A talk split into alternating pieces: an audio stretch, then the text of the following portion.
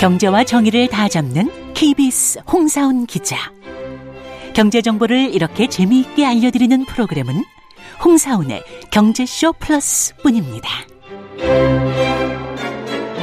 네, 안녕하십니까. 홍사훈의 경제쇼 플러스. 저는 경제와 정의를 다 잡는 홍반장, KBS 기자 홍사훈입니다. 지난 7월 중국이 무역과 자본 거래에서 자국 통화인 위안화를 사용한 비율이 사상 처음으로 달러를 추월했다고 합니다. 실제로 지금 금, 국제 금융 질서는 이 치열한 통화 패권 전쟁의 소용돌이 속에서 아, 새로운 대안을 찾고 있는데 오늘은 이 화폐 시스템에 일고 있는 변화 짚어보고 화폐 전쟁이 금에 미치는 영향도 좀 살펴보겠습니다. 지난주에서 한 번 더 모셨습니다. 골드플레이션의 저자 조기원 작가 나오셨고요. 안녕하세요. 네, 반갑습니다. 네, 그리고 질문 요정 네. 오윤혜 씨. 지난주 아주 그냥 날카로운 송곳 질문 그냥 하도 많이 네. 찌르셔갖고 아프셨죠? 어. 이번 주도 기대해 주시기 바랍니다. 네, 살살 좀 살살 좀 다뤄주시고. 알겠습니다. 자, 조 작가님 지난주에 그러니까 화폐와 돈은 다 차이점이 있다. 네. 그러니까 쉽게 말하면은 화폐라는 거 달러나 원 이런 그 이런 것처럼 네. 진짜 지폐처럼 이거 가치의 저장을 할 수 없는 거기 때문에 이거는 언제든지 휴지 조각 될 수 있는 거다. 네, 맞습니다. 진짜 돈은 금이다. 네. 이 얘기까지 했거든요. 네. 그러다가 이제 막판에 어 그러면 달러가 지금 좀 의심스러움을 받고 있는데 네. 달러에 대한 의문을 많은 사람들이 갖고 있단 말이에요. 어, 네. 그렇지. 달러가 저게 계속 믿을 수가 있을까? 어. 여러 가지 조짐들이 좀 있으니까. 그래서 네. 좀 중국 위안화도 지금 그 사이를 좀 삐집고 들어가려고 하고. 네. 그런데 중국 위안화 거기서 약간 고개가 갸웃갸웃해지는 음. 부분도 있고. 네. 자, 달러가 일단 왜 아까 은혜 씨도 그래요 하고 물어봤지만은 네. 왜 지금 그 달러가 네. 가장 믿을 수 있다는 그 화폐인 달러가 왜 의심을 받고 있는 겁니까 지금? 자, 우리가 달러 하면 가장 먼저 떠오르는 게 이제 안전 자산이다 이렇게 생각을 맞아요. 하잖아요. 네. 그래서 각 국의 중앙은행들도 달러를 안전 자산으로서 이렇게 음. 보유를 하고 있다는 거죠. 네. 자, 안전 자산이라는 건 어떠한 상황에도 어떠한 비바람이 몰아쳐도 음. 나를 지켜줄 음. 그런 자산이라고 믿는 거를 네. 이제 안전 자산이라고 하겠죠. 네. 근데 작년 이제 작년 2월에 음. 이제 우크라이나가 아 러시아가 우크라이나를 침공했던 그 사건이 음. 있었을 때 이제 미국이 경제적 제재인 스위프트 제재를 하는 걸 보면서 이제 그때 이제 뭐 러시아의 외환 보유고가 다 동결되고 달러 거래가 다 막혀버리고 이런 걸 보면서 네. 와 이게 달러가 어떠한 상황의 돈은 아니구나. 어떠한 스위프트 제재가 뭐예요? 그러니까 전 세계에서 나라마다 뭐 무역을 할때 네. 돈을 주고받고 해야 되잖아요 결제를. 그런데 직접 내가 너한테 A 나라가 B 나라한테 이렇게 직접 돈을 건네줄 수 없으니까 네. 스위프트라는 전 세계 은행들이 결성한 그 결제망이 있어요. 아, 통신망, 네. 금융망. 네. 이걸 통해서 이제 전달을 주고받고 하는 거지. 네. 여기를 이제 러시아가 전쟁을 우크라이나를 침공하니까 음. 미국에서 이 스위프트 결제망에서 음. 러시아를 빼버렸어. 아 결제를 못하도록. 어, 그러니까 오. 러시아는 뭐 물건을 수입도 못하고 아. 판매도 못하고. 네.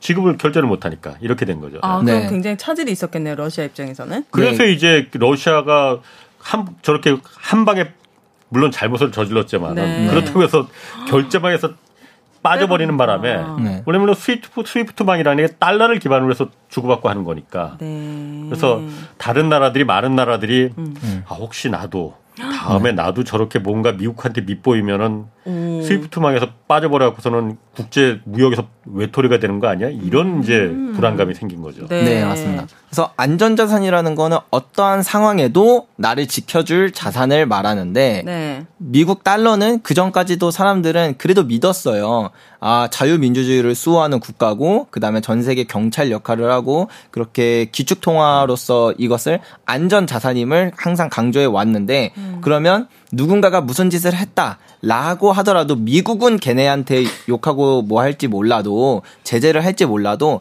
달러는 그러면 안 된다. 미국과 달러는 동떨어진 독립적인 존재일 음. 거야라는 음. 믿음을 심어줘야만 그렇네. 이 달러는 안전한 자산이 되는 건데 네. 근데 이게 미국의 말 한마디에 이 달러가 달러를 다 압류당하고 뭐 아. 그다음에 거래에서 막혀버리고 이런 걸로 된다는 건 음, 더 이상 그 누구도 이제 달러를 완벽하게 신뢰할 수 있는 자산이라고 생각할 수는 없게 되겠죠. 네. 그래서 이제 예전과 다르게 물론 예전에 이란도 스위프트 제재를 에, 받은 적이 있고 북한도 마찬가지로 받은 적이 있었지만 그것보 그것보다 훨씬 더 수준 높은 그런 제재로 인해서 사람 어, 다른 국가들이 네. 이제 그 미국보다도 미국보다도 달러에 대한 신뢰를 잃어버린 거죠. 음. 네. 뭐 스위프트 때문에 달러의 신뢰가 좀 깎인 것도 있지만은 네. 또 최근에 보면은 미국이 얼마 전에 뭐 뉴스에 많이 나왔지만 부채 한도 협상이라는 걸 미국은 의회하고 타결을 짓게 돼 있거든요. 네. 그러니까 미국은 그 제도를 유지하고 있어. 네. 미국이 아무리 국가지만은 미국이 어, 지난주에 말씀하셨듯이 네. 돈을 찍어내려면 달러를 찍어내려면은 국- 정부가 빚을 내야 되는 네, 거잖아요. 네, 네, 네. 그걸 빚을 무한정 낼 수는 없게 돼 있고 네. 딱 한도를 정해져 있는데 그게 부채 한도 어, 부채 한도 협상을 의회에서 승인을 해줘야 돼요. 아, 네. 근데 이게 계속 미국 정부가 쓸 돈이 많아지니까 계속 많아지니까는 부채 한도가 계속 늘어났거든요. 네. 계속 높여줬어. 네. 그러다 보니까는 다른 나라들이 봤을 때, 음. 야 저거 미국이 저렇게까지 막 그 국가 부채가 넘쳐나 높아지는데 음. 저걸 견딜 수가 있겠어? 저 이자를 다 낼, 그 어쨌든 빚이라는 게 이자를 내야 되잖아. 달러 미국 행정부라 하더라도 네. 이자를 낼 수가 있겠어? 이자를 내면 달러를 또 찍어내야 되는데 네. 달러 그럼 가치가 더 떨어질 것 같은데 내가 지금 갖고 있는 달러가 이거 100달러가 지금 아. 막 50달러 돼버리는 거 아니야? 이런 의심이 막 생겨버리게 된 거죠. 음. 그것도 이제 달러에 대한 그 신뢰를 네, 맞습니다. 훼손하기 위한. 네. 음.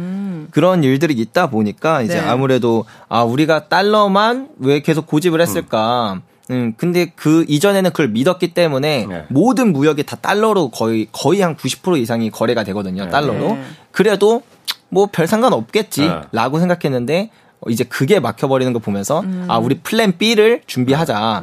그러니까 달러를 믿을 건데 만에 하나 나한테도 저런 일이 발생했을 때 어쨌든 살아남기 위한 방법의 수단으로 플랜 B로 위안 하나 뭐뭐 이런 다른 통화를 이제 쓰는 그런 거래를 미리 트어 놓는 거죠. 아. 네. 그러면 어, 먼저 뭐 궁금하고 송곳 아, 참. 송곳 오윤혜 선생께서 근데 과연 이 위안화가 달러 패권을 위협할 만큼 네. 강력하고 지속성이 있어 보입니까? 어 일단 얘네 의지는 확실하다고 보여집니다. 아주 중국의 의지는? 네, 중국뿐만 아니라 그런 전 세계? 네, 전 세계적으로 그런 의지는 아주 확실하다고 보여져요. 어, 그래요? 네, 그런데 그러니까 전, 정확하게 하실 응. 중국 위안화가 기축 통화를 대체할 그 의지를 말하는 건지 네. 아니면 달러가 기축 통화의 지위를 갖다 너무 지금 강력하니 네. 그 패권을 약화시키는 거에 대한 의지인 건지 음, 다른 저- 나라들이 어떤 의지가 강력하다는 거예요? 패권 그 기축 통화 패권을 뺏으려는 의지가 강하다고 보여집니다. 달러에 대한 네. 어. 자, 우리가 바로 지난 시간에 네. 돈에 대해 배웠어요. 네. 돈은 두 가지 조건을 만족해야 된다고 말씀을 드렸죠. 네. 거래 수단으로서 쓰여야 되고, 네. 그다음에 가치 저장 수단으로서 쓰여야 합니다. 자, 그렇다면 달러라는 게 도대체 어떻게 어떻게 기축 통화가 되었는가? 이것을 깨달음 깨닫고 나면 음, 지금 이게 예- 이런 메커니즘으로 인해서 얘네가 기축 통화 패권을 얻었는데 그렇다면 이 메커니즘을 지탱하는 그 기둥이 무엇이고 그 기둥을 을 공격하고 있다면 이건 반드시 이 패권을 빼앗기 위한 공격일 거 아니에요. 네. 그것을 오늘 이해시켜 드리려고 오. 네 합니다. 음, 어떻게 그러니까 그, 그 기축 통화의 지위를 네. 얻게 됐지? 어, 그야말로 그 공돈을 너 어떻게 보면 굉장히 부럽거든요. 네. 전쟁 전쟁 아니에요? 어, 전쟁은 전쟁이지. 네. 2차 대전 어. 있었으니까. 네. 왜냐면 원래 기축 통화는 달러가 아니었었어요. 그러면요. 영국 파운드화 했었어. 아. 그 전에는 네덜란드 그 돈이 기축 전세 물론 지금처럼 전 세계가 이렇게 광범위하게 보편적으로 쓰는 그런 정도의 기축 통화는 아니었지만은 네. 2차 대전 이전까지는 영국의 파운드가 범용적으로 쓰이는 국제 통화였었거든. 음. 네. 그걸 이제 미국이 2차 대전 끝나고 나서 뺏어간 거지. 네. 음. 영국은 왜 뺏겼고 미국은 어떻게 얻었을까? 그거 궁금하네요. 네. 네. 자, 오늘 그 얘기를 한번 해드리도록 하겠습니다. 어, 미국이요. 아, 미국 이전에 이제 2차 세계대전 얘기를 당연히 그때부터 들어가야 돼요. 근데 이, 이 시대에는 당연히 금이 돈이었어요. 이 시대도 당연히 금이 돈이었습니다. 그리고 그 가장 많은 금을 보유하고 가장 오랫동안 그런 패권을 유지해온 게 바로 영국이었죠. 그래서 영국의 파운드가 어, 전 세계 기축통화였 는데요.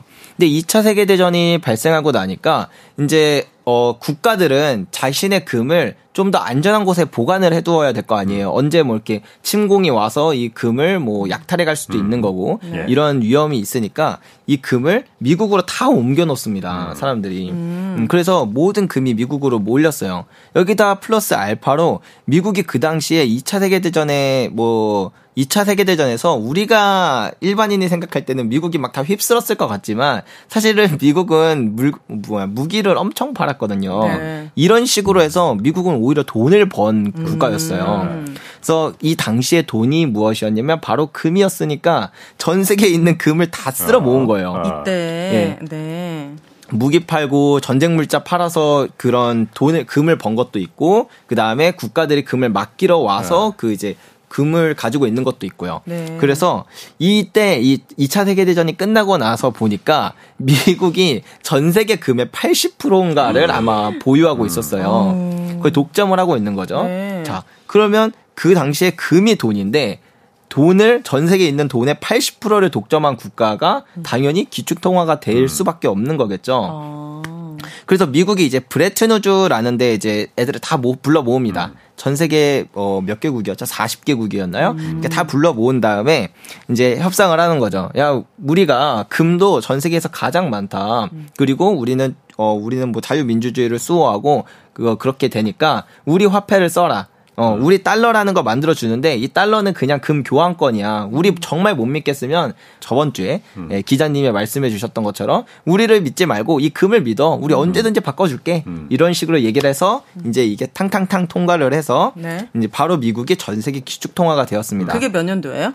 1944년. 네. 오. 그 전까지는 영국의 파운드화가 이걸 내놓기 싫었겠죠, 당연히. 네. 근데 2차 대전을 치르면서 영국의 국고가 너무 소진이 됐어. 네. 적자가 너무 많이 생기니까 이걸 갖다가 전 세계를 끌어나갈 힘이 없어진 거야, 이 화폐가 영국 파운드화가. 그러니까 어쩔 수 없이 눈물을 먹고 그렇네. 달러에 넘겨준 거지. 이거 그럼 1944년도면 진짜 얼마 안 된 일이네요. 얼마 안 됐죠. 네. 아. 그래서 이것을 우리는 브레트누즈라고 이야기를 합니다. 브레트누즈 협정. 어. 네. 그래서 이제 뒤에도 이 화폐 시스템이 변하는데 네. 이 변하는 거를 제가 이제 뭐 따로 정, 어, 정의할 말이 없어서 이 1944년에 있었던 일을 브레트누즈 1.0이라고 이야기 드릴 거고 네. 이 뒤는 이제 2.0, 3.0 이렇게 가게 될 텐데 네. 얘를 이제 1.0이다 이렇게 네. 생각하시면 됩니다. 첫 그때는 번째 그러니까 금을 보유하고서 네. 이만큼만 달러를 찍어낸 거죠, 그러니까. 그렇죠. 그러면은 우리가 말씀드렸던 것처럼 금은 거래 수단 되죠. 그리고 가치 저장 수단 되죠. 어. 네. 그래서 이걸 담보로 한 화폐는 당연히. 예, 화폐 시스템으로서 인정을 받을 수밖에 어. 없는 겁니다. 음. 이 모든 조건을 만족시켰고 그 어, 담보가 되는 금을 미국이 독점하고 있었기 때문에 네. 그래서 기축 통화가 됐었던 거다. 네. 이렇게 말씀을 드릴 수 있어요. 이게 첫 번째 이유겠네요. 패권이 된첫 번째 이유. 금 보유랑. 그렇죠. 네. 근데 이제 여기서 이제 문제가 뭐냐면 제가 저번 시간에 말씀드렸다시피 화폐는 탄생 자체부터 계속 늘어날 수밖에 없어요. 왜냐면 국가의 빚이 늘어나야 되니까. 네. 그래서 계속 화폐를 달러를 발행을 합니다. 근데 뭐 계속 발행을 하고 그다음에 좀 욕심도 있었을 거예요. 경제가 음. 급격하게 성장하다 보니까 이제 뭐더 뭐더큰 야망이 있었겠죠. 음, 그렇죠. 달러를 막 발행을 하다 보니까 이제 다른 국가들이 보면 아니 쟤네가 저 정도 금이 없는 것 같은데 왜 이렇게 많이 발행을 하지 수상한데 싶어서 그 이제 미국으로 찾아가서 이제 막 금을 빼갑니다. 어. 예, 그래서 미국의 금이 막 줄어들기 시작해요. 네. 그래서 이제 1960년대쯤 가면은 금을 진짜 막 나중에는 어떤 일까지 발생을 했냐면요. 네. 어, 미국이 이제 금 가격을 그냥 고정시켜 놨었거든요. 당연히 이제 금이랑 바꿔주려면 고정을 그치. 시켜야겠죠. 네. 35달러로 바꿨어요. 네. 그런데 얘들이 달러는 계속 발행되니까 사실 진짜 금 가격은 달러 가치가 하락한 것만큼 올라갔어야 돼요. 음. 그래서 미국에 있는 그 금 거래 시장이 아닌 그 해외 런던에 있는 런던 금 거래소나 네. 이런 도 이런 데서는 이제 걔네 환율로 거래가 될 거 아니에요. 걔네 통화 뭐 유로나 이런 걸로 그런 걸로 이제 계산을 해 봤을 때 여기서는 40달러인 거예요. 네. 그러면 이제 사업하는 사람들이나 아니면 심지어 국가들도 아니 이거 달러 들고 가서 미국에 가서 35달러 주고 금을 바꿔온 다음에 여기서 팔면 5달러가 남네. 그러면 또 다시 이 돈으로 해서 미국 가면 되겠네. 그래서 이거를 막 했어요. 네. 예, 그러니까 미국에서 금이 줄어드는 속도가 점점 점점 빨라진 거죠. 그래서 미국이 아 이거 이대로 안 되겠다. 우리 이거 금 가격 무조건 지켜야 된다. 이거 무너지는 순간 끝난다 해가지고 음. 이제 유럽의 몇몇 국가들을 이제 자기네 팀원으로 모아가지고 골드풀이라는 그런 어떤 음, 조직을 만듭니다. 그래서 발악을 했구만. 네 맞아요. 이거 지키려고 난리를 폈네. 네. 미국의 최대 패- 핵심 패권은 달러라니까요. 골드 풀이요? 네. 네. 그래서. 이제 그 너네들 있는 금 일단 다 가져와 봐. 어. 한 다음에 그래서 또 이제 막 몇만 톤을 모았어요. 네. 그 다음에 몇만 어, 어, 우리 이거를 이제 또 달러에 이제 그 가치를 대변한다라고 하는데 뭐 사람들이 그렇다고 믿겠습니까? 안 믿지. 네, 그러니까 이 금 가격이 이제 세계 시장에서 너무 비싸게 팔리고 어, 달러로 이제 바꿔가는 게 문제가 되니까 미국이랑 그 모인 애들이 다 금을 다 갖다 팔아버립니다. 아. 그러면 얘 가격이 뻥 떨어질 거 아니에요. 네. 이런 식으로 해서 여기로 막 가격을 어떻게든 맞추려고 고정시키려고 진짜 발악을 했었어요. 네. 근데 그런다고 그게 먹히나요? 안 되죠. 안 되죠. 네. 그래가지고 계속 그게 금이 나가니까 나중에는 미국이 아예 협박을 해요. 거의 총 들고 협박하듯이. 만약에 어. 우리한테 달러로 금을 바꿔간 너네가 음. 이제 그 자유시장에서 파는 행위는 우리는 이제 적대국이라고 간주하겠다. 어머나, 어머나. 라고까지 선포를 해버려요. 어. 그런다고 안 하나요? 네, 하지. 프랑스 같은 경우는 어, 알바 아니다. 어, 마음대로 해라 하면서 이제 막 항공모함 끌고 가서 이제 또 금 받아가고 그랬거든요. 어, 신기하다. 네. 프랑스가 제일 먼저 금 빼갔어. 아, 그래 다 빼다가 또 팔고 막 이러면 이거 근데 그러면 지킬 수 없었을 것 같은데 달러 패권은? 그쵸. 그래서 이제 1970년대쯤 되니까 이제 네. 미국이 원래 2만 톤 조금 넘게 보유하고 있었던 금이 네. 8천 톤까지 줄었어요. 어찌까. 네. 이제 아 이거 큰일 났다. 이제 진짜 더 이상 안 되겠다 해가지고 이제 계속 바꿔달라고 하면서 막 저기 막 항공모함들이 오고 오고. 있으니까 네. 야 우리 못 바꿔줘 배째 이렇게 얘기를 했던 거죠. 네. 그 당시 대통령이었던 닉슨 대통령이 네. 금태안을 정지하겠다라고 이야기를 하면서 어, 네. 어, 그냥 뭐 어떠한 그 뭐라지 아, 사전에 협의 없이 네. 그냥 자기 마음대로 이제 금을 이제부터 안 바꿔준다고 선언을 해버렸어요. 어머나. 그러면 이제 사람들이 우리는 달러가 금을 담보하고 있기 때문에 믿었던 건데 더 이상 달러를 못 믿겠다라고 생각을 했겠죠. 네. 그래서 달러의 가치가 급속도로 하락하면서 그때 뭐 미국의 인플레이션이 뭐 두 자릿수까지 치솟고 그다음에 뭐 금 가격이 26배가 상승을 했어요. 대, 역시 돈이 눈이 제일 앞에 달려 있네. 네. 왜냐면 그 당시에 닉슨이 네. 이렇게 금 태환을 이제 더 이상은 우리가 금을 찍어내는 것만큼만 달러를 찍어낼 게 이렇게 못하겠다라고 하는 이유 중에 또 하나는 금을 빼가는 것도 있지만은 네. 네. 베트남 전쟁이 터졌잖아요. 음, 그래요? 맞습니다. 베트남 전쟁에 미국이 엄청난 돈을 써야 되는데 음. 금을 있는 금만큼만 금 사오는 만큼만 달러를 찔끔찔끔 찍어내는 거는 도저히 감당이 안 되거든. 음. 그러니까 아니야 우리 지금 달러가 엄청 필요해 지금. 그러니까 금 이거 없어도 우리 달러 찍어낼래. 네. 이렇게 할 수밖에 없었던 거죠. 아. 네, 맞습니다. 그러니까 전 세계가 이제부터 야 달러는 끝났다. 저거 못 믿어. 그렇겠네. 뒤에 금도 없는데 음. 저걸 어떻게 믿어? 이렇게 돼버린 거죠. 달러 가치 폭락, 네. 그렇지, 인플레이션 그때 폭락했지. 네. 어. 사실 그때 미국은 망했어야 됐어요. 어. 근데 미국이 여기서 엄청난 묘안을 냅니다. 그렇지. 뭐지 누구지 닉슨이요? 닉슨 밑에 키신저라고 있었던. 와. 맞습니다. 키신저가 네. 며칠 전에 중국도 갔다 왔어. 키신저 100살인데. 우와. 그래서 이분이 어떤 묘안을 해요? 자 이제 이게 가능한 묘안이 있나? 돈을 돈이 이제 금이었잖아요. 네. 이 돈의 개념을 바꿔버리는 일을 합니다.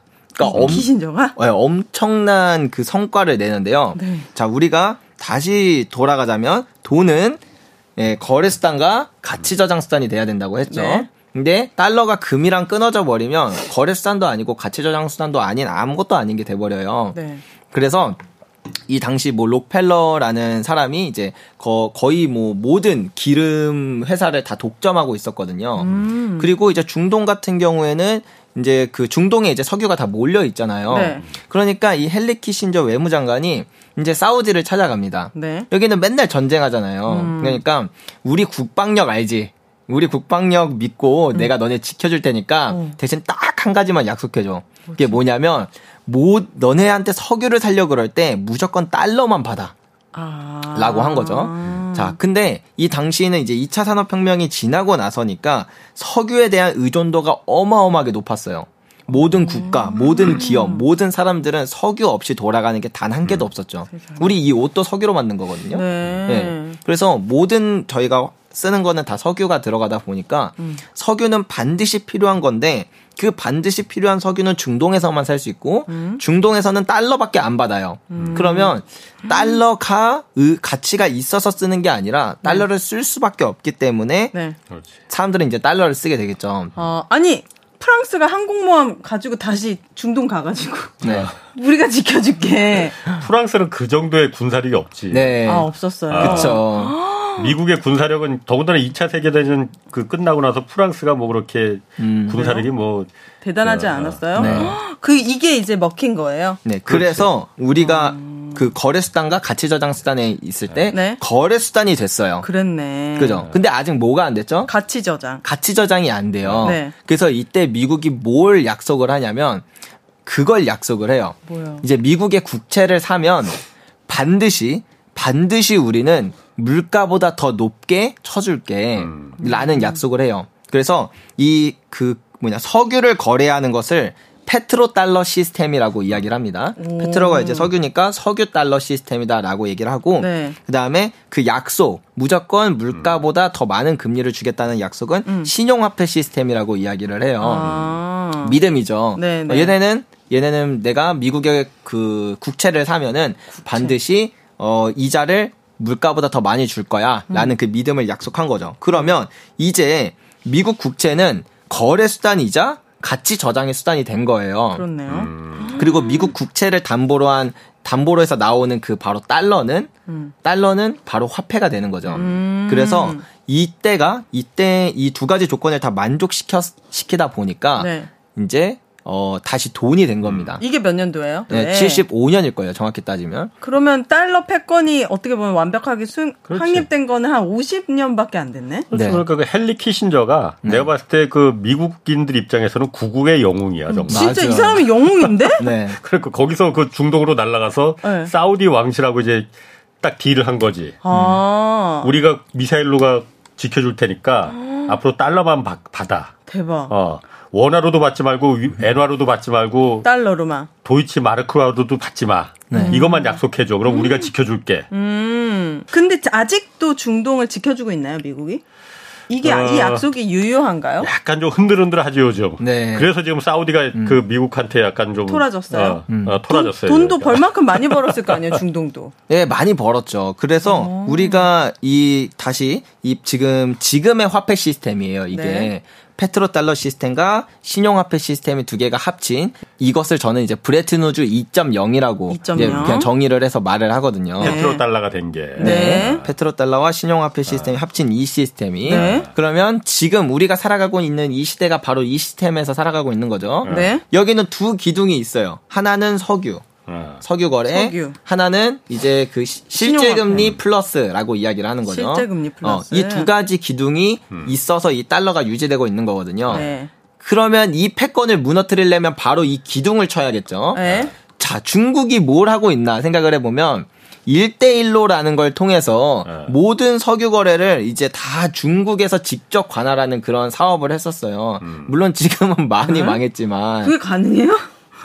중국에서 네. 석유가 안 나요? 안 나죠. 그러니까 중동으로 이렇게 길을 쫙 뚫어가지고 육로와 해로를 통해서 중국으로 직수입할 수 있는 그런 길을 뚫은 거죠. 지금은 대부분 모든 항로 자체가 다 미국의 그 관할 안에 있거든요. 네. 근데 이제 중국이 그런 길을 뚫는 사업을 했다가 그러다 이제 뭐 지금 이제 경제가 나락을 가는 음. 아. 바람에 이제 힘들어졌는데 힘들어졌고. 근데 그럼에도 불구하고 뭘 하고 있냐면 계속 석유 거래를 위안화로 하려고 합니다. 음. 자, 우리가 처음에 달러가 가치를 갖게 된 거, 거래 수단이 충족됐던 이유는 그 석유가 완전히 그 달러로만 살 수 있었기 네, 때문인데 네, 네. 그것을 흔드는 거죠. 예, 그걸 흔들었고 많이 뺏어 왔어요. 심지어 사우디랑 그 위안화 첫 거래가 맞췄다는 그런 뉴스도 나왔고, 뭐 이란이라던가 뭐 다른 국가들이랑도 위안화 거래를 이미 하고 있거든요. 네. 예, 물론 양은 아직 적을진 몰라도 그런 사소한 균열 자체가 그이 기둥을 흔드는, 흔드는. 네, 문제라는 겁니다. 네. 그리고 이 바로 신용화폐라는 문제에서는 미국이 금리를 물가보다 더 쳐줘야 돼요. 음. 근데 영원히 이건 사실은 영원히 쳐줄 수는 없는 거거든요. 왜- 왜냐면 말씀드렸다시피 실질 금리가 플러스면 국가의 실질 부채가 계속 늘어나는 현상이 나타나니까 애초에 안 되는데 여기에 이제 불을 뿌리려고 이제 일부러 다른 국가들도 뭐 인플레이션을 올릴 만한 일들을 계속 해요. 뭐 러시아 같은 경우에는 뭐 수출할 수 있는 곳을 되게 제한한다던가 그럼 이런 원자재가 되게 비효율적으로 움직이게 되면 이런 것을 이제 보호무역주의라고 하거든요. 네. 이런 보호무역주의로 가게 되면 이게 효율 면에서 떨어지니까 이전과 같은 가격의 물건이 값이 더 비싸지거나 아니면 같은 quality였던 게 quality가 낮아져요. 그럼 이것을 다시 이 어, 이 조정을 치면은 결국에는 물가가 올라가는 느낌을 주거든요. 어허. 실제로 물가가 올라가기도 하고 올라가는 효과가 나타나게 만들 수가 있어요. 네. 이런 식으로 물가를 되게 많이 괴롭힙니다. 예. 음. 미국뿐만 아니라 전 세계가 물가로 고생하는 것도 맞는데 음. 자기네도 피해를 보, 아, 보아야만 그러니까 사자랑 호랑이가 싸우는데 하나도 안 다치고 어떻게 싸울 수 없지. 있, 겠어요 네. 네, 살을 내주고 뼈를 취하겠다라는 전략으로 이 기둥 두 가지를 계속 공격하고 있습니다. 중국이 네, 중국뿐만 아니라 러시아, 그 다음에 특히 이 브릭스라는 공통체가 브릭스에 누구 누구 있어요? 브라질, 네. 러시아, 인도, 네. 중국, 남아프리카 공화국. 네, 오, 맞습니다. 여기가 뭉쳐가지고 지금 미국의 뿌리를 흔드는 거예요? 이두 네. 가지를? 그렇지 그러니까 브릭스라는 게 이제 신흥국들이 네. 약소국들이 좀 모여서 힘을 합치자라고 음. 해서 그 어떤 공동체를 만들었는데 여기서 이제 이런 그 달러에 대한 그 왜냐면 아픔을 많이 당했으니까 음. 특히 중국이 워낙 달러에 대해서 맺힌 한이 많으니 네. 여기에 대해서 좀 새로운 통화를 브릭스가 좀 만들어 보자라는 음. 움직임이 지금 있는 거죠. 네. 그러니까. 러시아, 중국 다 포함돼 있고. 예. 근데 옛날에는 이제 브릭스라고 해가지고 그 다섯 개 국가가 이렇게 뭉쳐진 상태였는데 여기에서 이제 그 러시아 그 사건이 터진 이후로 네. 러시아 우크라이나 사건이 터진 이후로 이 브릭스 가입 신청이 갑자기 물밀듯이 밀려옵니다. 대표적으로 어떤 나라가 있습니까? 뭐 이란, 뭐 아르헨티나, 국가들 뭐 예. 다 많이 근데 대체로 많이 조금 이제 사실 잘 사는 나라들은 아니에요. 네. 예. 그런데 걔네들이 이제 뭐 이미 힘을 힘, 힘을 합치면 어떤 일이 일어날지 모르지 또. 네. 네. 그래서 이 일곱 개 국가는 이미 정식 가입 신청 절차가 마감됐고 네. 그다음에 한 20개국 정도는 이제 여기 가입 신청을 표명한 국가들이 있어요. 그래서 아, 이번 유럽도 있어요? 유럽이요? 제가 정확히 그20 국가들을 다 기억하고 있지는 않아서 잘은 모르겠습니다. 같은데 좀 그러니까 네. 그 신흥국들이 많이 이제 가입을 해 네. 있는 거고 네. 맞습니다. 여기서도 그러니까 지금 뭐 그런 새로운 통화를 브릭스만의 통화를 여기서 이제 금 본위제로 하겠다고 또 얘기를 하잖아요. 네, 그러니까 맞습니다. 신용 통화로 하겠다. 이게 그 진짜 실물이 있는 금을 네. 제 옛날처럼 쟁여두고 네. 하겠다고 하는 건데 네. 사실 모르겠습니다. 이게 어, 기축 통화라는 게 아까 중국의 위안화도 그러니까 중국도 기축 통화에 달러라는 기축 통화에 얼마나 많은 그야말로 한이 맺혔겠어요. 네, 맞습니다. 그러니까 기축 통화가 되고 싶지만은 기축 통화가 되기 위해서는 여러 나라가 이렇게 많이 쓰게끔 만들기 위해서는 가장 첫- 그 중요한 점이 하나가 네. 군사력이거든요. 어, 네. 그쵸. 군사력. 미국의 군사력이 아까 말한 대로 사우디에 가서 우리가 지켜줄 테니까 석유를 달러로만 받게 음. 그 군사력이 뒷받침이 됐기 때문에 그런 거고 네. 이 체제가 그냥 계속 유지된 것도 중동 내 국가들 중에서도 네. 반발이 있었거든요, 당연히. 네. 대표적인 게 이라크였어요. 오. 이라크 옛날엔 미국하고 사이 굉장히 좋았어요. 네. 옛날 팔레비 왕조 뭐그 이럴 때는 그런데 그러다가 사담 후세인이 들어서면서 후세인이 음, 후세인. 우리 이제 이라크도 석유 많이 나잖아요. 석유를 달러로 안 받고 유로로 받을래. 음. 라고 선언을 해버린 거예요. 왜냐하면 이 미국에 대해서 반감을 굉장히 갖고 있었거든, 이라크는. 네. 네. 후세인은. 네. 그러다 보니까는 미국이 군사력으로 들어간 거죠. 네. 물론 들어간 이유는 달러로 받겠다고 해서 들어간 거 아니야. 네. 네. 굴- 저기에 이라크에 대량 살상 무기 있다. 음. 그런 소문이 있어. 음. 그래서 이제 군사력으로 쳐들어간 거거든요. 나중에 보니까 대량 살상 무기는 뭐가 있어. 네, 그런 게 있을 리가 어. 없죠. 그러니까 네. 목적은 본때를 보여준 거지. 네. 저렇게 달러가 아닌 다른 나라 유로든 뭐든 다른 통화로다가 석유를 결제하려고 하면은 이 꼴라. 그러니까 잘 잔인하다. 봐도 음. 그 수많은 아이와 여성들과 이라크 국민들이 생명을 잃은 거 아니에요? 미국은 미국의 뭐 대표적인 수출품은 달러잖아요. 네. 뭐 미국의 모든 핵심 이익은 달러 패권에서 나옵니다. 아. 다른 거는 미국은 다른 건 다 건드려도 네. 웬만하면 그냥 놔도. 다만 달러 패권을 건드리는 거는 군사력으로 반드시 들어갑니다. 네, 맞습니다. 그럼 중국과 중국을 가만두겠습니까, 미국이? 그렇지. 네. 어. 그러니까 한치의 양보가 없으니까 서로 어. 이렇게 그 대립하고. 네, 대립하는 건데 이거는 이제 막 뭔가 서로 어느 순간 이제 합의를 보고 이럴 문제가 아니에요. 아, 그래요? 패권 싸움이잖아요. 패권 싸움에 양보가 어디 있어요. 그 이건 어떻습니까? 미국 달러 50, 위안화 50짜리를 섞어 가지고 새로운 화폐를 만들어서 이거를 글로벌 도 새로운 새로운 화폐, 글로벌 새로운 화폐. 아니 그런 움직임이 있어. 그러니까 새로운 네. 화폐는 아니고 네. 네. 다극화 체제라고 해서 네. 네. 지금 달러만 어떻게 이게 그 전 세계 유일한 기축 통화가 되냐? 안 돼, 안 돼, 욕심쟁이 안 돼. 위안화도 좀 지역적으로 아시아권에서는 위안화나 엔화 네. 뭐 원화도 조금 낄 수 있으면 어, 좀 끼고 너무 좋죠, 네. 유럽은 좀 유로화도 이렇게 해서 다극화 체제로 좀 이렇게 음. 공통으로 좀 쓰는 그런 기축 통화 체제를 만들자. 음. 네. 그래야만이 1달러 비용 들어서 100달러 수출하는 그래서 그냥 뭐 대동강물 파드, 퍼다 파는 네. 이런 그 이 부당하지. 불로소득이 네. 없어질 네. 거 아니냐. 네. 라는 게 이제 그 다른 움직임이요? 많은 나라들의 그 움직임이지만 미국을 네. 허용하겠냐 이거죠. 그걸. 아니 미국이 뭐전 세계 뭐 주인 엄마예요? 그건 아니잖아요. 군사력이 있으니까. 아, 그 지금 전 세계 군사력의 최강은 미국입니까? 당연하죠. 아, 당연한 거죠. 아. 그러니까 이라크가 어떻게 됐는지 베네수엘라가 어떻게 됐는지 네. 다 봤잖아요. 네. 베네수엘라도 이런 문제 때문에. 네, 그. 베네수엘라가 석유 매장량이 전 세계에서 가장 많거든요. 네. 이제 그거를 이제 뭐 다른 식으로 거래를 하려다가 네. 이제 혼을 크게 당했죠. 네. 아, 무섭다. 미국에 그러니까 미국 나는 미국 입장도 이해는 가요. 네. 네. 미국이 팔 게 달러밖에 없는데 네. 밥그릇을 건드리는데 이건 물어뜯어야지 다른 방법이 있겠나. 근데 이게 오래 갑니까? 동아에 해와 바람도 있잖아요. 바람이 아무리 불어도 사람이 음. 옷을 벗길 수, 있- 한두 개는 벗길 수 있지만 네. 해가 결국 비춰야 자연스럽게 벗듯이 이렇게 강제적으로 가기 힘들 것 같은데요. 네, 그래서 화폐 시스템이 영원할 수 없기 때문에 음. 이 마지막 부분에 다가가면 패권 전쟁이 일어납니다. 그렇겠네. 근데 그 패권 전쟁에서 이기면 그 국가가 또 화폐 시스템은 바뀌는데 그 국가가 한 번 더 기축 통화를 가져가요. 네. 네, 그래서 막 예를 들면 로마 같은 경우는 800년인가 아마 기축 통화를 가져갔던 걸로 알고 있는데 오, 네. 이렇게 그 화폐라는 거는 태생적으로 이렇게 사라졌다 다시 생기고 음. 완- 가치를 완전히 잃었다 다시 생기고 이런 것들을 계속 반복하게 됩니다. 네. 그래서 어 지금이 지금은 일단 달러의 가치가 거의 바닥으로 향했다라는 이 부분과 음. 그리고 이제 이 그 중국을 포함한 여러 국가들이 이 패권 전쟁을 거의 선전포고를 해버린 거예요. 네. 예, 왜냐하면 달 정확하게 달러의 그 두 가지 기둥 중에 이 두 가지를 다 치고 있잖아요. 석유 음. 이런 것들. 네. 이런 거 뭐 말씀하셨다시피 이라크가 건드렸다가 그냥 바로 골로 간 걸 알면서도 음. 네. 이젠 대놓고 하거든요. 네. 그리고 요즘에는 더 어떤 것까지 하냐면요. 예전에는 이제 뭐 그런 그것뿐만 아니라 새로운 화폐 통화를 만들자라는 그런 얘기는 그냥 암암리에 들려오는 얘기일 뿐이지 네. 직접적으로 하진 않았는데 네. 이제 완전 그런 것도 대놓고 하고 있습니다. 어디서요? 어 이제 중국, 러- 뭐 러시아, 뭐 이란, 그다음에 유럽에서도 그런 국가들이 되게 많이 보여요. 특히 음. 예, 동유럽에서 많이 보입니다. 서유럽 같은 경우는 이제 미국이랑 더 사이가 친한 걸로 음. 보이고 동유럽 국가들이 그런 게 좀 있는데 음. 예, 그런 것들 가운데 음, 가장 그 기본이 되는 건 바로 금이 그 중심에 있어요.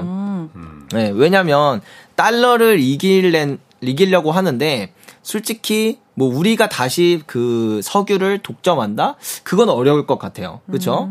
예, 그렇다고 뭐 그런 신용화폐 시스템을 그대로 따라가면 미국을 따라하는 건데 미국을 넘어설 수는 없잖아요. 네. 그러고 솔직히 내가 생각해도 미국만큼 사람들이 나를 안 믿어줄 것 같아. 그러면 이전에 통했던 이전에 그 5천 년 동안 했던 5천 년 동안 통했던 그 전략 나를 믿지 말고 금을 믿어달라 또 시작이네. 라는 이 전략을 쓸 가능성이 높아지고 있고 그래서 금을 많이 모으고 있고 네. 금을 담보로 한 화폐들도 이미 많이 나왔습니다. 금을 제일 많이 보유한 나라가 어디입니까? 음, 공식적으로는 미국이 맞죠. 하지만 비공식적으로는 중국이 어마어마한 양, 거의 2만 8천 톤의 양을 모았다라는 얘기가 있어요. 요즘 그리고 막 중국이 정말 미친 듯이 금을 사들이고 있어요. 막. 네. 근데 이게 패권이 달러에서 위안으로 간다고 한들 네. 평화적으로 이게 유지되기 힘들 것 같아요. 중국도 당연하죠. 언제 중국은 더 무섭게 변질할 거 변절할 것 같은데 만약에 일단 그런데 중국이 그러면은 네. 달러 패권을 그대로 다 이어받아서 중국 위안화가 기축 통화가 되기를 지금 중국 정부는 원하느냐? 네. 그건 사실 또 그렇지는 않거든요. 그래요? 음. 그럼 저- 뭘 원하는 거예요? 왜냐하면 기축 통화가 되려면은 네. 조건이 하나가 아까 군사력도 이- 군사력이 첫 번째가 돼야 되지만은 그래서 저- 다른 재정 나라들이 적자가 있지만은 있어야죠. 그렇지 네. 적자를 감내해야 돼. 음. 왜냐하면 기축 통화가 된다는 건 다른 나라에 다 이 자기네 돈이 다 음. 간다는 거잖아요. 네. 남아 자기 나라에 남아 있는 돈이 그 다른 나라 다 가야만이 다른 나라에서 이 돈을 달러를 많이 써야만이 자기네 나라 돈을 많이 써야만이 이 나라가 기축 통화가 되는 거잖아요. 네. 그러려면은 그 재정 적자를 감내해야지. 네. 미국이 그래서 만성적인 적자국이잖아요. 근데 중국이 그럼 그 적자를 갖다가 그럼 감내할 수 있겠느냐? 힘들어요? 중국 못 하는 거지. 아, 이미 너무 많나? 15억 인구를 어떻게 먹여 살려? 네. 일단. 아, 너무 많구나. 너무 인구가. 그러면은 그 중국이 원하는 건 뭡니까? 아까 말한 대로 나눠 갖자 이거지. 네. 아. 너 혼자 갖지 말고. 다극 체제로. 음. 네, 맞습니다. 네. 그래서 이 브릭스라는 곳에서 또 그렇고 이 브릭스 이전에 사실 금을 담보로 한 그런 화폐 시스템을 많이 만들려고 해요. 예를 들면 러시아 같은 경우에도 금을 담보로 한 CBDC라 그래서 암호화폐를 이렇게 금을 담보로 한 암호화폐를 이렇게 만들었거든요. 네. 예, 출시를 했고 얘를 이제 2025년까지 모든 상품과 서비스에 그 사용될 수 있도록 어, 하는 게 목표다라고 진짜요? 하면서 출시를 했어요. 네. 그리고 이거에 뒤이어서 출시되고 한 2개월도 안 돼서 바로 이란도 그 러시아랑 협작해가지고 그 디, 어, 디지털 화폐를 만들거든요. 금 디지털 화폐를. 그리고 나서 이제 브릭스에서도 항상 그런 얘기를 많이 했습니다. 우리는 금뿐만 아니라 다양한 상품들을 이렇게 섞은 그래서 정말 안전한 그런 새로운 어, 화폐, 디지털 화폐를 만들 것이다라는 얘기를 계속 하고 있습니다. 예, 근, 근데 어, 여기서 저는 음, 그, 시- 그 브릭스 같은 경우에는 뭐 금뿐만 아니라 뭐 석유, 밀, 뭐 쌀 이런 것들을 합쳐서 그 안정된 통화를 만든다고 얘기를 했는데 네. 이게 어 가만 생각해 보면 언제 나왔던 말이냐면 예, 이미 예전에 고안됐던 방법이었어요. 1944년에 브레튼우즈 협정이 있다고 말씀드렸죠. 네, 네. 이때 그 지금 경제학의 아버지, 지금 현대 이 경제를 다 이제 뭐 이뤄냈다고 말하는 케인즈라는 경제학자가 있거든요. 네. 네. 이 케인즈가 이 당시에 이 브레튼 우즈 협정이 있었어요. 그리고 이 사람이 강력하게 주장했던 게 뭐냐면 네. 세계 화폐. 네, 세계 화폐인 반코르를 만들자. 오. 이 방코르가 뭐 금이나 은이나 뭐 석유나 이런 것들을 다 이렇게 담아 가지고 이렇게 하나의 어떤 밀키트 같은 거를 만들면 오. 그러면 만약에 만에 하나 막 지금 밀이 완전 가치가 폭락했어.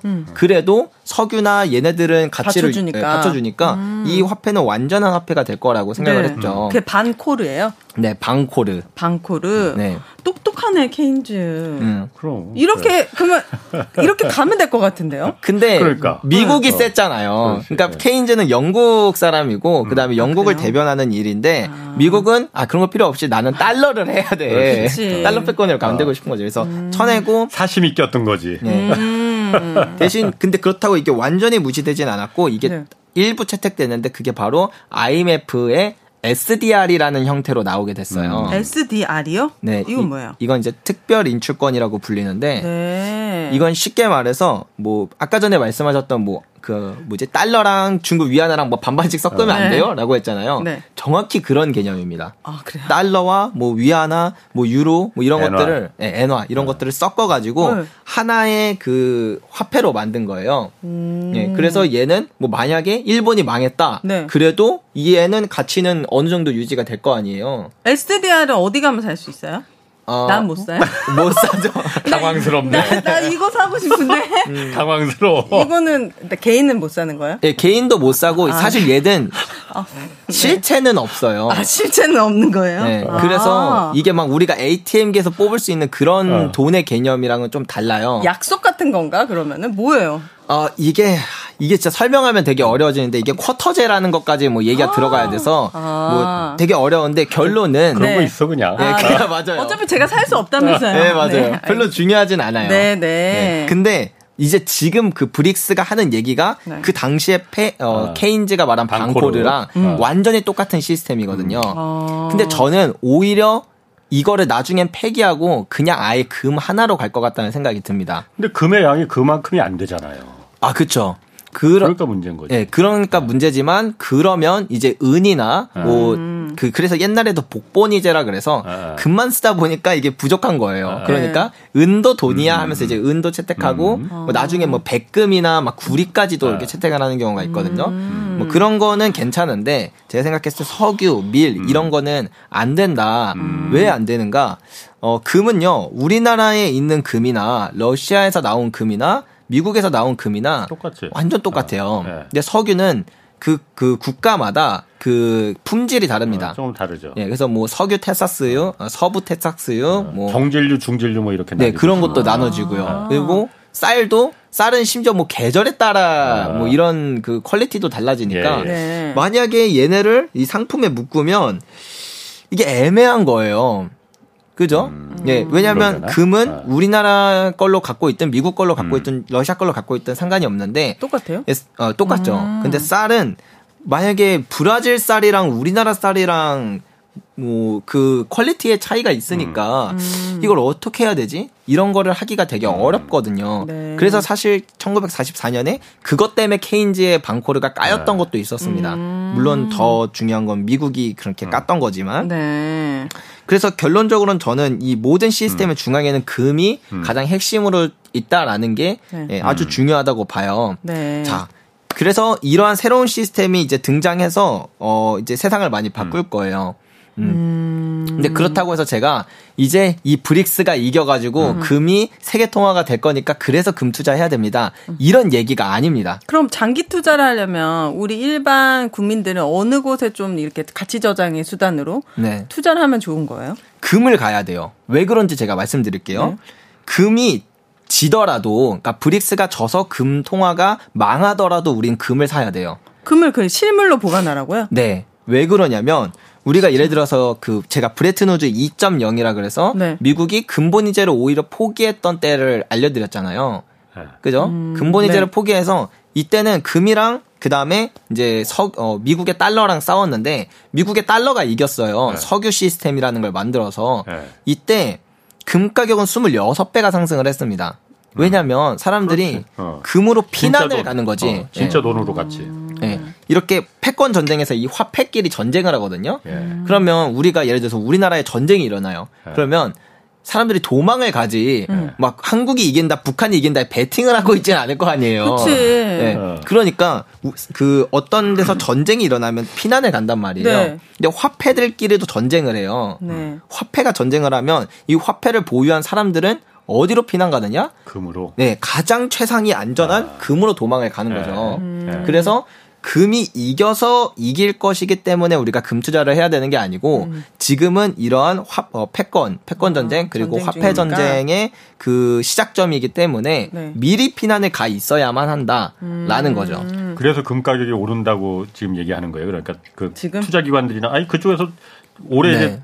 뭐 30%더 오른다고 금 가격 오른다고 지금 이미 많이 올랐는데 네네. 그러니까. 지금 화폐 전쟁이 이제 아까 말한 대로 브레튼 우즈 3.0 시대가 이제 열리니 네. 매우 혼돈한 시기에 가장 안전한 금으로 다 몰릴 거다. 네, 맞습니다. 어, 그럴 듯하네. 네. 어. 저는 또 하나 의구심이 듭니다. 네. 지금 어떤 시대입니까? 우주로 관광을 다닌 시대예요. 음. 만약에 우주에서 금을 능가한 어떤 물질을 발견해. 음. 그러면 그러면 그- 그러면 또 금 금의 가치가 떨어질 거잖아요. 어, 아, 우주에서 그걸 어떻게 갖고 와? 아, 잘 갖고 오죠. 너 가지고 그것도 모르는 어. 거잖아요. 그러니까 음. 이 금이 과연 얼만큼 유한 유한할 것인가. 아, 그쵸. 이거에 대해서 그건 어쨌든 지난 몇천 년간 계속 그 가치를 유지해 왔었잖아요.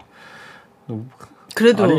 세상 일이 어떻게 될지 예를 네. 들어서 화성에서 캔 금은 또 어. 지금 지구에서 캔 금보다는 가치가 더 올라갈 수도 있는 거고 똑같은 금이라도 아니, 아, 근데 그건 이제 약간 네. 의미를 부여해서 가치가 올라가는 거지. 사실 본질적인 가치는 화성의 금이나 아니면 어떤 소행성에 이제 금이 엄청 많은 행성이 있거든요. 네. 그래서 실제로 말씀하신 것처럼 우- 이미도 우주에서 그런 광물 캐는 그런 회사들도 음, 있고. 네네네. 예, 그리고 그런 것을 되게 많이 연구하기는 해요. 네. 근데 그렇게 해서 금을 가져오게 된다면 금값이 폭등을 합니다. 오히려 네, 왜냐면, 그 값이 비싸니까. 예, 뭐, 화성에서 캐오는데 그게 그야말로 얼마- 예. 그러니까 그 비용을 지불을 해야 될 정도로 아, 전 지금 금을 안 사고 싶어가지고 지난주에 송곳이더니만은 무슨 망치가 돼버렸어.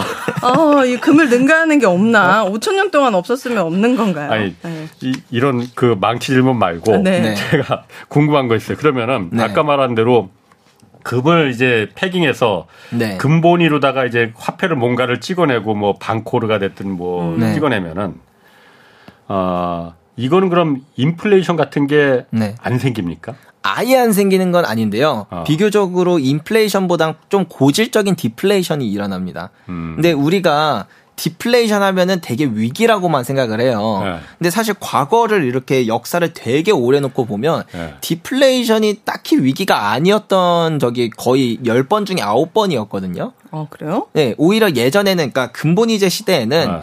오히려 디플레이션이 당연한 거예요. 네. 근데 인플레이션이 일어나면 위기인 거죠. 음. 예. 근데 지금 시대는 화폐가 계속 늘어나는 시대잖아요. 네. 그러니까 인플레이션이 당연한 시대예요. 어. 근데 이거랑 완전히 반대인 디플레이션이 일어났다는 건 그 정도로 심각한 위기라는 거죠. 네. 그래서 어, 이 당시에 이제 인플레이션이 일어나지 않는다는 건 아닌데 위기가 나오면 인플레이션이 나옵니다. 어, 위기가 나오면 인플레이션이 나온다. 근본 이제를 한다 하더라도 네, 네. 아니 금이라 아니 인플레이션이라는 게 아까 말한 대로 화폐적 현상이라고 했는데 네. 화폐를 찍어낼 수 있는 양이 한정돼 있는데 어쨌든 실질적인 가치에 묶여 있어 갖고 금 네. 같은 근데 어떻게 그야말로 이게 화폐 가치가 네. 그 의도치 않게 가치와 무관하게 떨어질 수가 있는 건가? 난 그래서 면에서 네. 근본이제가 되면 근본적으로 이거는 인플레이션이라는 게 발생할 수가 없는 구조네. 네. 물론 다른 문제들이 많이 있겠지만은 네. 그런 생각이 들었거든요. 그 맞아요. 말씀하신 것처럼요. 그 금본위제에 이제 아주 잘 따른다면 음. 인플레이션이 발생할 수 없지만 아, 근데 또 국가는 예외가 또 있구나. 네, 국가는 이제 뭐 전쟁을 해야 될 때는 이게 뭐 그렇지. 그런 거 따지고 할 때가 아니잖아요. 네. 아니면 뭐 경제 위기가 좀 크게 와서 네. 원래 이제 디플레이션이 좀 고질적이지만 음. 큰 디플레이션이 왔다 하면은 돈을 막 뿌려야 돼요. 네. 그때는 이제 뭐 인정 사정 볼 것도 없이 화폐를 많이 만들어야 되는 거죠. 그래서 금은 한정되어 있지만 화폐는 이제 국가가 발행하는 거라 네. 자기네들 마음대로 발행해서 이제 인플레이션이 발생하는 일도 많이 생긴다. 이렇게 볼 수가 있을 것 같습니다. 자, 그럼 비트코인 같은 이런 자산은 어떻게 보십니까? 아, 비트코인이요? 어, 되게 좋은 질문이라고 저는 생각을 해요. 왜냐하면 비트코인도 금이랑 마찬가지로 거래 수단이자 그 가치 저장 수단 두 가지를 다 가지고 있거든요. 네. 어, 왜냐하면 한정적이기 때문에 가치 저장 수단으로서 충분히 쓸수 있습니다. 어, 그래서 비트코인 당연히 돈으로 쓸 수 있죠. 근데 우리가 그 2차 세계대전 때요. 아, 2차 세계대전 때가 아니고 그 브레튼 우즈 2.0 때, 음. 어, 금도 돈으로서 가치가 있었지만, 네. 근데 걔를 돈으로 채택하지 않았던 거잖아요, 미국이. 음. 그런 것처럼 암호화폐 당연히 돈으로 쓸 수 있는 속성을 가지고 있습니다. 네. 근데 얘를 돈으로 쓰려면 국가가 외환보유고에 그 암호화폐를 엄청 많이 보유하고 있고 이걸 담보로 한 화폐 시스템을 만들어야 얘가 이제 기축통화로서의 그 담보물로 의미가 있는 거거든요. 음. 근데 일단 그걸 안 하고 있다는 게 첫 번째죠. 원래 비트코인 같은 암호화폐는 그런 중앙 정부를 타파하자는 게 원래 생긴 목적이었는데 그거는 네. 역설이죠.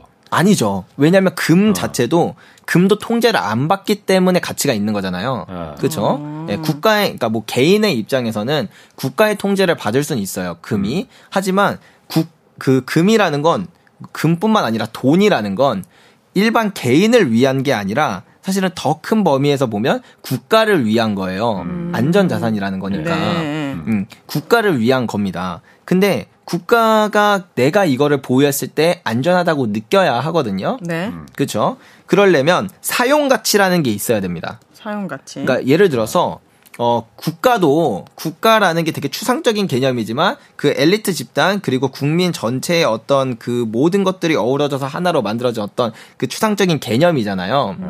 이 개념의 사람들이 금을 믿어줄 것인가 것인가? 암호화폐를 믿어줄 것인가 라고 두고 봤을 때 암호화폐를 암호화폐는 이제 사용 가치에 대해서 좀 애매해지는 게 있습니다. 뭐 예를 들어서 사람들이 어느 날 갑자기 이제 극단적으로 와서 투자하는 사람, 투기하는 사람 다 빠져도 금은 뭐 누군가는 계속 수요가 있어요. 장신구로서 수요나 아니면 산업 쪽 수요가 있어서 금리빨도 해야 되고. 네, 계속 수요가 있으니까 아무리 뭐 10년, 20년, 30년, 100년이 지나도 이 금은 국가가 가지고 있다가 나중에. 팔 때 받아줄 네. 주체가 있다는 거죠. 네. 하지만 비트코인은 그러니까 가격이 계속 오, 오르지 않는 이상, 음. 그러니까 영원히 가격이 오른다는 그 확신이 있지 않는 이상 누가 계속 사겠냐는 거죠 비트코인을. 음, 그러니까 투자랑 투기 수요가 이 비트코인을 모든 거를 이제 다 뒷받침하고 있습니다. 예, 블록체인 기술이라던가 그런 뭐 smart contract라던가 이러한 그런 거는 비트코인의 가치가 아니라 암호화폐의 가치인 거죠. 음. 예, 그런 면에서. 아. 예, 뭐 기능적으로 보면 사실 비트코인보다 더 뛰어난 코인들이 세상에 얼마나 많은데요. 음. 그금 기후 위기가 네. 금이 다시 재평가받는 중요한 요인 중에 하나다 이 얘기도 있던데 네. 기후 위기하고 금하고 뭔 상관이 있는 거예요? 어, 두 가지가 있습니다. 일단은 기후 위기라는 게 어, 기후 위기 때문에 우리가 친환경 에너지를 많이 써야 되잖아요. 네. 그래서 기존의 화석 연료에서 지금 전기 에너지로 바꾸고 있어요. 네. 그래서 우리가 예전에 막 뭐 차도 다 내연기관 자동차였지만 이제 전기차로 바꾸고 있는 것처럼 자 이러면 뭐가 문제가 되냐면 미국에 두 기둥이 있다고 말씀드렸죠. 네. 이 페트로 달러 시스템이 먹혔던 이유는 모든 국가가 석유를 사용할 수밖에 없어서 그랬어요. 근데 이제 이 석유 의존도가 점점 낮아지고 낮아지죠. 있습니다. 네. 예. 그러니까 이거는 뭐 만약 그러니까 정말 만약에 이쪽 산업에서 이제 전기 뭐 전자공학 이쪽에서 큰 무슨 발전이 있어 가지고 이제 석유가 별로 필요 없는 시대가 만약에 왔다라고 네. 친다면 중국이 이걸 안 때려도 미국은 무너집니다. 음. 예. 이 기둥이 그 석유 의존도가 높기 때문에 달러 시스템이 먹혔던 건데 네. 예. 이제 더 이상 음. 석유를 달러로만 살 수 있어? 근데 난 석유가 이제 필요가 없는 걸? 네. 이러면은 이제 굳이 달러만 쓸 이유 자체가 사라져 버리는 거거든요. 네. 예. 그래서 이 기후 위기라는 게 이걸로 인해서 이제 친환경 에너지를 통해 이제 전기 에너지로 가고 있다는 이것 자체가 네. 이 어, 기존에 바치고 있던 그 음. 달러 패권의 그거를 이제 흔들기 음. 때문에 네. 예. 그래서 어, 이 금에 다시 재평가 받을 수 있다. 아. 예, 라는 부분이 있어서 근데 이제 이 이거를 하더라도 문제가 뭐냐면 저, 그 기축 통화가 되려면요.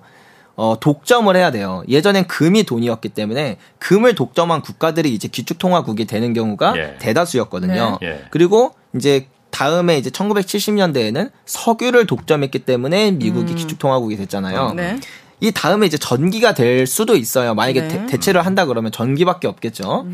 이 전기는 독점이 가능한가? 이 문제가 있습니다. 그러니까 만약에 페트로 달러 시스템을 무너뜨려서 새로운 뭐 시스템으로 그러니까 금으로 안 돌아가고 만약에 뭐 전기 시스템, electronic 시스템이라고 칠게요. 이걸 하려면 전 세계에 있는 뭐 전기에 적어도 70% 이상을 독점을 해야 되는데 이게 상식적으로 불가능하다는 거죠. 음. 그렇기 때문에 뭐 이거를 정말 해내는 국가가 있다면 금으로 만든 그런 고- 금본위제 시스템이 아닌 뭐 electronic 시스템을 통해서 거기에 또 신용화폐를 어, 어 뭐야 신용화폐 시스템을 업, 얹어서 이전에 미국이 하던 방식에 한 단계 업그레이드된 방식을 이제 내놓을 수는 있겠지만 그게 보인다. 이제 지금으로선 불가능해 보이니까 네. 더욱더 금의 그게 높아질 수밖에 없다라는 네. 게첫 번째고 두 번째는 금광 회사들이 이제 환경 오염의 주범이에요. 막 수질 오염도 많이 시키기도 아. 하고 음. 네. 산을 다 깎아버리니까. 네. 그럼 이제? 금의 생산이 줄거든요. 아. 네. 네, 그럼 그러니까. 더 희소성. 네, 희소성이 더 강해지는 그렇구나. 거죠. 아 재밌는 얘기 아주 잘 들었습니다 네. 이 주간. 알겠- 금. 네. 조교원 작가 그리고 오윤혜 씨였습니다. 자 홍사원의 경제쇼 플러스 오늘 여기서 마치겠습니다. 고맙습니다. 감사합니다. 감사합니다.